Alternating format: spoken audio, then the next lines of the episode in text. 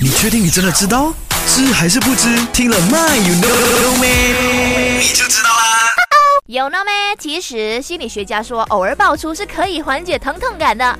听清楚，关键在于偶尔，不是叫你常常 OK。因为这里有研究说到，一个人说脏话的频率越高的话，他对疼痛的忍耐力就越差。但是如果你是一个很少讲脏话的人，一痛的时候偶尔飙一两句，这样可能呢可以缓解你那个因为压力所产生的疼痛感。所以听清楚了，不要这么常说出口哦，不要这么常爆出哦，偶尔爆出才可以缓解你那个 sini sakit sana sakit 这样的问题 OK。